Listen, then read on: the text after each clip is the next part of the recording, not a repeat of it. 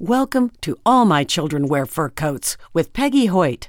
Our goal is to keep loved pets in loving homes by educating pet parents about the importance of ensuring every pet has a forever home. For more information about creating a legacy for your pet or to listen to archive shows, visit animalcaretrustusa.org or legacyforyourpet.com.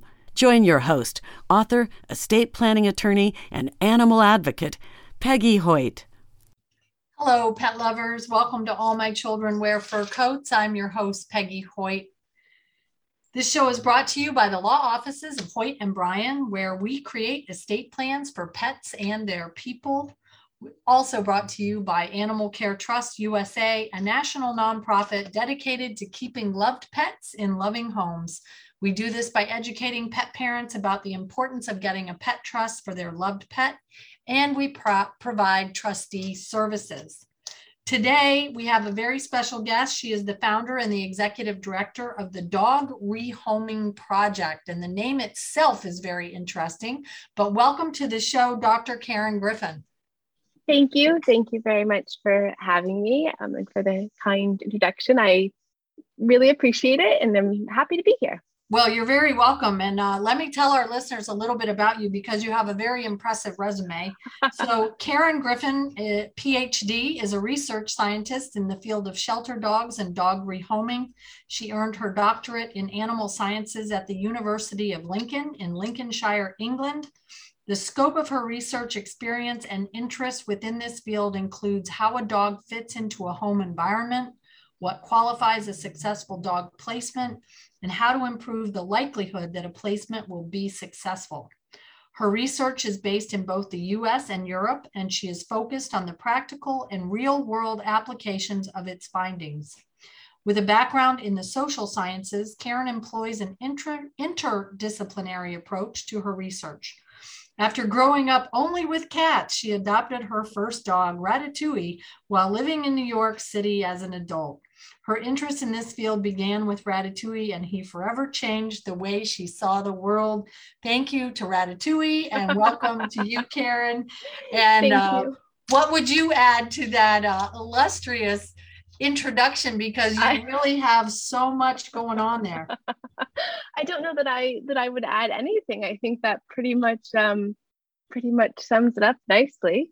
What um, kind of dog was Ratatouille? I'm just he he was so actually um in our logo in the Dog Rehoming Project's logo, there's a kind of drawing um, illustration of a dog. Um, he that was based that's him. Um, that was based actually on a lovely professional photo that was taken of him when we were living in New York City. Um, so he was like a terrier mutt. Um, yeah, he was kind of a scruffy, scruffy dog. So so yeah and he was not named after the movie by the way. It came okay. out I guess around kind of around the same time. It just seemed to to, to suit him. I, I speak french i spent a lot of time in france and you know ratatouille is just a kind of a, a, peasant dish of all different kind of whatever vegetables are lying around kind of a hodgepodge and he was just kind of a hodgepodge of a dog. He was just like a mutt and it just suited him. And Ratatouille is a much better name than Hodgepodge. So. exactly. And he came, I adopted, we adopted him with some silly name. So it suited him. His new name suited him much better. well, I, I'm not adverse to giving dogs or anybody new names when, uh, yes. when it's appropriate. So, yes, indeed. Um, I, I like the motto of your organization call, um, which is lead with science. Yes. So really that's your background. You're a scientist, you're a researcher, and, I am. Um, so I just feel it's incredible, though, that you um, locked onto this subject of doing research um, to make sure that dogs get better homes. Yep, yep. It um, it like you know, like we discussed a few moments ago before we started. Um, so this kind of field within canine science, so just kind of broadly studying all aspects of dogs, cognition, behavior, etc. Uh, the kind of subfield looking at dog sheltering, dog rehoming, anything to do with a dog staying or not staying in a home, um, has really kind of exploded, so to speak, in the last 20 or so years, um, which is awesome. Um, so certain kind of areas within the subfield have gotten a bit more attention than others. But it's it's really gotten international in attention, um, which is exciting. Um, having said that, it probably would get a lot more research attention. Um, unfortunately, there's a massive lack of funding to fund this sort of work. Um, the work, the, the kind of the beneficiaries of the work, because all of this work is very practical, um, as you noted in, in kind of my own biography. Um, the purpose of this work isn't to sit to sit in some journal, you know, some scientific journal. Like, yes, that's where we publish our work, but the purpose are the practical applications, right? So, how can we take science, take the evidence that we've learned through our research, and apply it to, to organizations, to shelters, to dog adopters, to dog owners, etc., to ultimately improve the welfare of the dogs. Um, yeah, absolutely. And dog, the dog welfare idea is so important because one, we want to get the dogs out of the shelters, but two, yep. we want to prevent them from coming back. You are exactly, exactly right. So we want to get dogs into homes. Um, and we, you know, we want to get them into permanent homes. So foster homes are probably better than a shelter um, or some type of kennel environment. But even still, being in their kind of permanent home is probably the, the best without, you know, without you know kind of a lot of research support it's probably we can assume that that's probably best for the dog. So yes how can we get a dog into a home and how can we get that dog to stay there? But not only to stay there to stay there to stay in a, in a home environment that is is is well suited to them.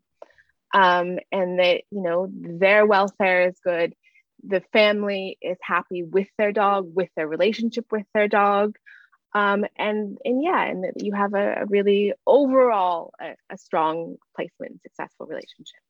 So there tends to be a phenomena of every time a dog wins the Westminster, or there's a movie about a specific breed of dogs, like 101 Dalmatians, for example, that mm-hmm. all of a sudden these particular dogs become very popular and a lot of people go and acquire these dogs without really any comprehension of whether that dog is a good fit for their family. Yes. Yes.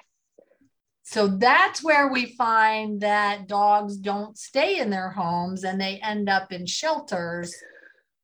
Yep. Yep. That's definitely, that's definitely one way. There was a movie that's come out recently. I can't remember what the movie is because I don't follow these things. Um, but the the the star of the movie was a Belgian Malinois. Oh, nice. Um, and and Belgian Malinois are really awesome dogs, but they're also a lot of dog. um, and you know, might not be the best fit for people living in most environments, so in urban environments or even suburban environments. And you know, really probably would do better uh, in a home without too much going on and and you know with a family that has the time really has the time to dedicate to to supporting the dog meeting their needs all of their behavioral needs all their cognitive needs which includes you know appropriate uh, positive for positive reinforcement based training etc um so yes you are you are exactly right um other things to take into consideration, though, in terms of placing a dog into a home and what's kind of the right fit, is yes, you're right, breed is important. Um, actually, there was a huge study that just came out uh, that showed, um, which has kind of been making its way. I don't know if you've seen it through the news. Um, a big study that just came out that, that, showed that actually breed is a small proportion of what um, the genes of what contributes to personality. Um, so other things that contribute to tem- temperament and personality in a dog, yes, are their genes for sure, but also um, early life experiences and also um, any type of stress uh, that their mother experienced when they were pregnant. So there are lots of things that contribute um, to a dog's personality, to their temperament, um, and of course, early life experience, but also you know other experiences throughout life. Um, so there's lots to take into consideration. Um, and as a slight tangent, um, unfortunately, any type of behavioral assessment that's done uh, pre adoption, they generally are not super useful in predicting um, post adoption behavior. Um, so we just need to take that into consideration um, when, as an adopter, when choosing a dog. Um, any information that you're given about kind of any type of assessment that was done that you're given, take it with a grain of salt. Try to gather information about a dog else from other means. So if they were fostered, gathering information from their foster home. If they were owner surrendered, any information the owner might have. Um, so kind of different means to collect to collect kind of yeah information about the dog. So I think right you, yeah, I think you take a pretty radical approach in some respects mm-hmm. because I think a lot of people believe that it's these pre-adoption behavioral behavioral assessments that are really going to be an indicator as to whether or not the adoption is going to be successful but you mm-hmm. have actually found out that there's something more important than pre-adoption behavioral assessments and talk to us about that so, so yeah. So, really quickly, what's important to remember is these assessments are a snapshot in time. Um, so they are, and yes, some organizations do kind of do reassessments, but they are a snapshot in time in ultimately what could very well be a very stressful situation. So living in a kennel, living in a living in a kind of shelter environment is very different than living in a home. Um, so they're a snapshot in time and not necessarily predictive of what the dog will do in a home environment. Um, so that's really important to remember. Um, so yes, some of my work, which I, I think is what you're alluding to, um, has looked at so so uh, quite a bit of the, the research in this field has looked at these assessments, look, looked at their um, their validity um, and their reliability. However, some of my own work has looked at um, pre-adoption adopter screening policies.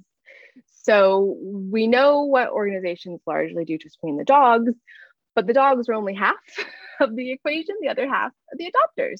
Um, so I conducted a, a, big, huge qualitative study um, that asked um, over 80 organizations actually in the UK of various sizes and, and natures um, and said, and I went to them and I said, okay, you screen adopters. Um, how do you screen them? So, what means do you use? Do you use a questionnaire? Do you use an interview? Um, you know, what do you do? And then by whatever means you screen them, what information are you looking to gather about a potential adopter? So, what kind of, if you hand them a questionnaire, what are all the questions on there? I'm sure, you know, most of your listeners have possibly gone to adopt a dog or a cat before and they're used to all the kind of applications. Um, and then, of the different types of information that you gather, uh, what is most important to you? So, what do you value the most? And then, of that, is there any information about a potential adopter or their family um, that if you found it out, you would not allow them to adopt any dog from you? So, kind of what we called in the paper pass fail criteria. So, of the many, many things that they adopt for, and, and we it was a qualitative paper, so we kind of grouped it. So things related to accommodation, things related to family, things related to lifestyle. So all these kind of different, we grouped it topically. Um, many things they find important. um, now it could be just one organization that finds this important, uh, important. It could be more multiple organizations. Um, and then within those, there are still quite a few factors that, if an adopter had them, they would not be allowed to adopt any dog. Um, and it's a long, long list. Um, and so we said, okay, there are all these things that you find important, and many of those you will not adopt any dog to. Um, what is there any scientific rationale for this? Okay, so we would think, we would hope that you are asking all of these questions and all this information because you have some great reason for this. So we went to the scientific literature, the published literature, and we looked at three different things, three different areas of literature. Overall welfare, quality of life of the dog, um, risk for relinquishment, and um, safety risk to humans. So are any of these factors, have they been found in other studies to be statistically associated with, with any of these three areas. When we combed the literature, the only group that was found to be related to, in some respect, at least two of them and a little bit to the third, were ages of children in the home. So research has found that young children um, put uh, are, are associated with an increased human safety risk in the home if there's a dog, um, cause a dog to be an increased risk for relinquishment, and also can affect their overall welfare quality of life. So there's probably a relationship between those. Even still, so we're saying, okay, we know that children in the home that there are risks associated with it. So we get that you're nervous, that you're concerned, that obviously you want to make sure that the dog stays in this home, but everyone's safe and their welfare is good. We totally get that. However, there are lots of children in the world, and lots of dogs that need homes. So rather than say, no, you absolutely cannot adopt any dog, um, and this is true for the other factors as well, um, that the, the, there's some justification rather than saying, no, you can't have any dog, let's take a step back and think about how we can possibly place a dog into this home and it will be safe and it will be successful. Um, there's other research that has found that post adoption support, so behavioral support, veterinary support, etc., hasn't been kind of thoroughly picked apart yet, but we know post adoption support um, statistically significantly decreases the likelihood that a dog will be relinquished. And it's by a lot. It's something like 11 times the odds. So we know that this is important. We know that post adoption support is important. We know that dogs um, for up to a year post adoption are at an increased risk for relinquishment. The risk is higher at the very beginning and it decreases, but still for a year, it's, it's important.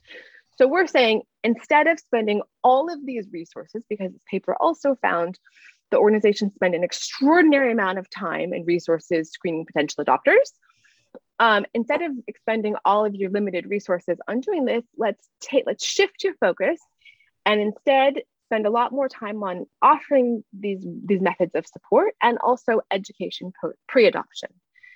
So how can we, for example, in the case of children, how can we make sure that children and families um, really know how to safely and appropriately interact with the dog.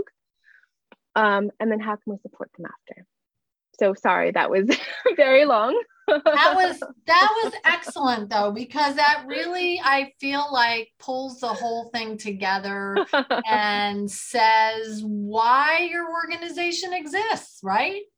Um yeah, it's it's it's it's a big it's a big part of it. I mean, that's only one obviously that's some of my own work, but yeah, yeah, organization looks at all aspects of a rehoming, relinquishment, sheltering, etc., in terms of the research.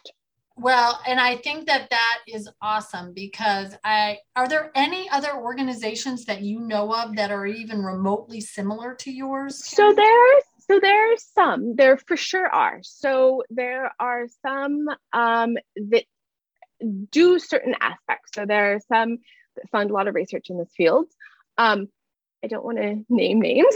right, right. Um, but no, there are some that do in the US, for example, uh, that do um, fund a lot of research in this field and do, you know, have have quite do give quite generous grants for research. Um, uh, kind of, so we're not looking to reinvent the wheel. What we are looking to do is, yes, fund research in this field because we know that there is a lack of funding, but really, the most important part at the end of the day is like I said, it's great. We can have all this research that's done if we had all this money. But really, what's important is getting the results of the research to the people and organizations who need it in a comprehensible and accessible manner. So, we are kind of thinking that even these organizations that do fund a lot of research um, and do, you know, fund it very generously, that are we really making sure that they're getting the research to the people who need it? And also, you know, we think that there's some bias in the research that's funded.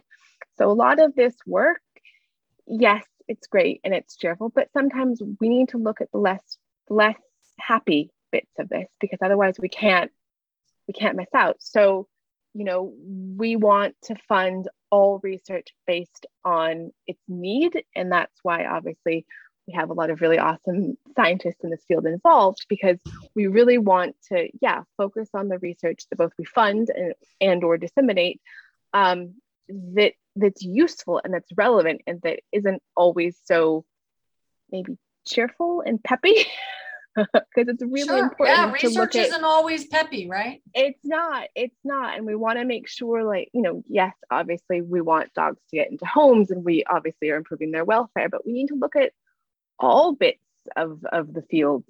Um, and sometimes that might not be, we might find things that we don't want to find, but we need right. to look. I, I, think that's great. So I know that your organization, um, which is called the Dog Rehoming Project, has yep. three primary aims. It does. It does. Um, so I'll go through this quickly because we kind of touched on all of them. Um, so the first is to fundraise and then fund research in this field. As I've mentioned, there's a huge lack of funding for this type of research. Um, so we as researchers spend an extraordinary amount of time filling out very long and complicated grant applications for money that we are very unlikely to actually get right. um, because we are often up against rabbit research and horse research, all really noble causes. Um, but when we're trying to work in one field, there's not a lot. So first of all, to fund and to fundraise, uh, to fundraise and then to fund research in this field and to do it in a very novel way. So sh- very short grant applications.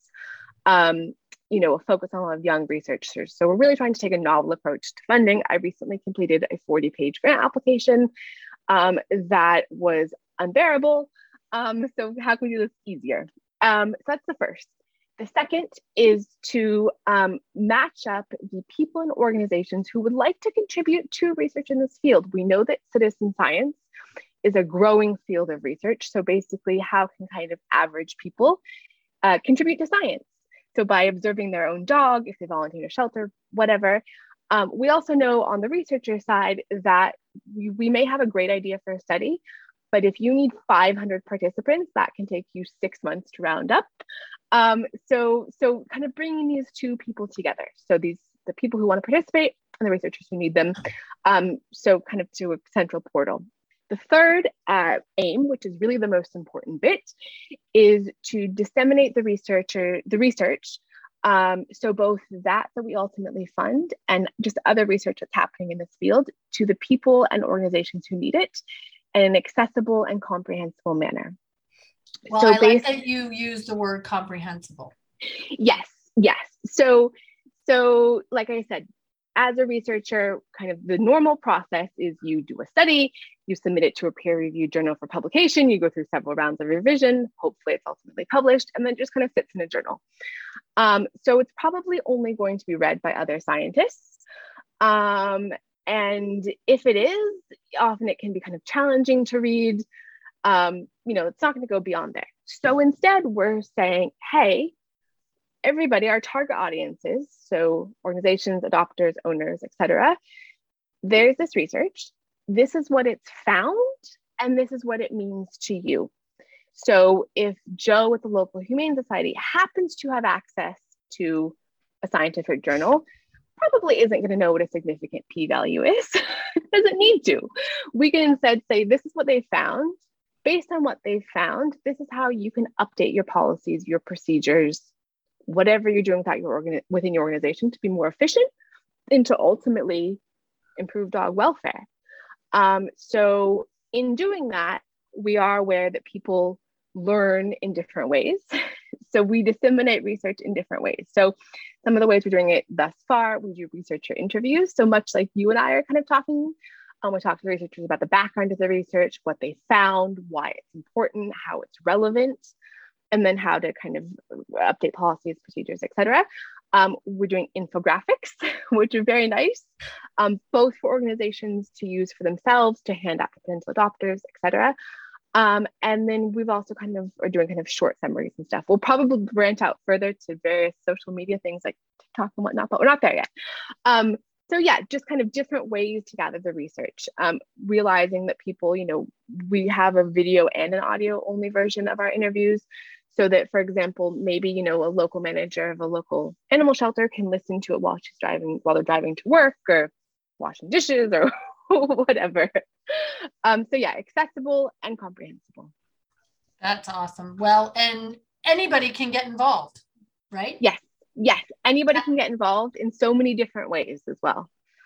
And I think that's the nice part because whether you're a shelter or a rehoming organization uh-huh. or a researcher or a pet owner, everybody can get involved. Everybody can get involved. And one of the things that I'm really excited about is, you know, I'm a researcher. And so I can tell you, based on my own work, the research that's published, where kind of I think research needs to go next. But I'm a researcher. I don't I don't work at a shelter. I don't work in a rehoming organization. On the flip side, you have people who do volunteer work in these organizations um, and who may not be aware of the research. So rather than me as a researcher just saying, hey, this is what needs to be done next, I think this is what we need to do, we're kind of taking both a top down and bottom up approach. So we are encouraging organizations, which we've actually already had um, some people reach out to us who have said, hey, I have this idea, I have this question, right? We have this problem, for example. You know, I work in a shelter, we have this problem, we're struggling to get, you know, our, I don't know, large black dogs adopted. Is there any research on this? And either, oh, yes, there is, this is what it says, or, oh, no, that's a really interesting question. There's not. Um, you know, so let's let's collaborate. So we have the scientists, let's come together and see if perhaps we can use science to investigate this problem and, and solve this problem or at least gain some more insight into it. So again, kind of that top down, either as a researcher or that kind of bottom up approach um, from the organizations themselves. So yeah. And that truly is a problem, getting large black dogs So popped into, popped into my head. but it is it is a problem. So it was a very good example. Um, so people can sign up for your newsletter. They can apply for funding. They can make donations. They can sign up as pet owners. Yep. So we are a new organization. So we haven't gotten all the pieces into place yet. Um, so we're still kind of working on getting everything in place um, for the second bit to sign up to kind of participate in research. It will be set up, it will be set up shortly. Um, we will be funding for grants in due course. Right now, we're largely focusing on fundraising so that we can fund grants um, and also getting the word out there about the organization. Um, you know, yes, for fundraising, but really more importantly, so that people and organizations are making decisions, policy decisions, procedural decisions, not based on anecdote, not based on tradition. We've always done this, so therefore we're going to keep doing this, but based on actual scientific data and evidence.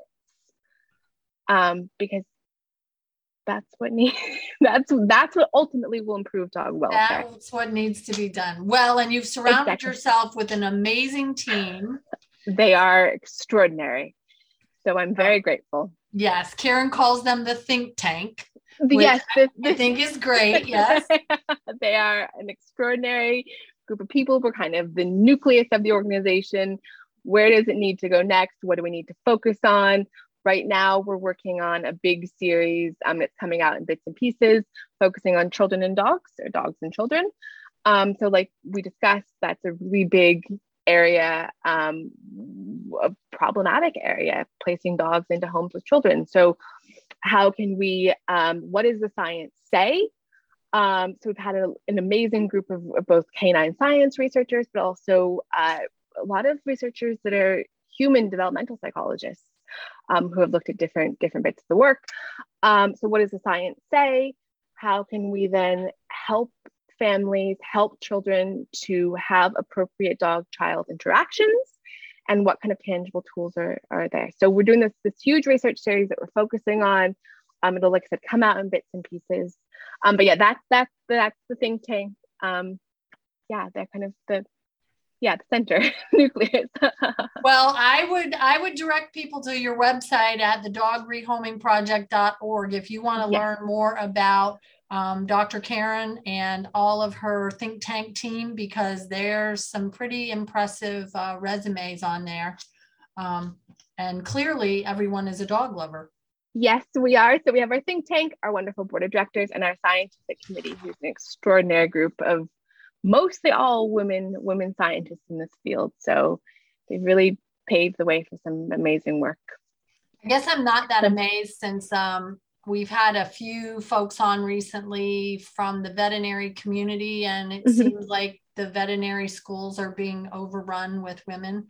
And uh, not that we It's- think that's a bad thing because No, it's it's it's awesome. I love I love that I'm surrounded by so many, yeah, amazing, amazing women scientists. So it's really great.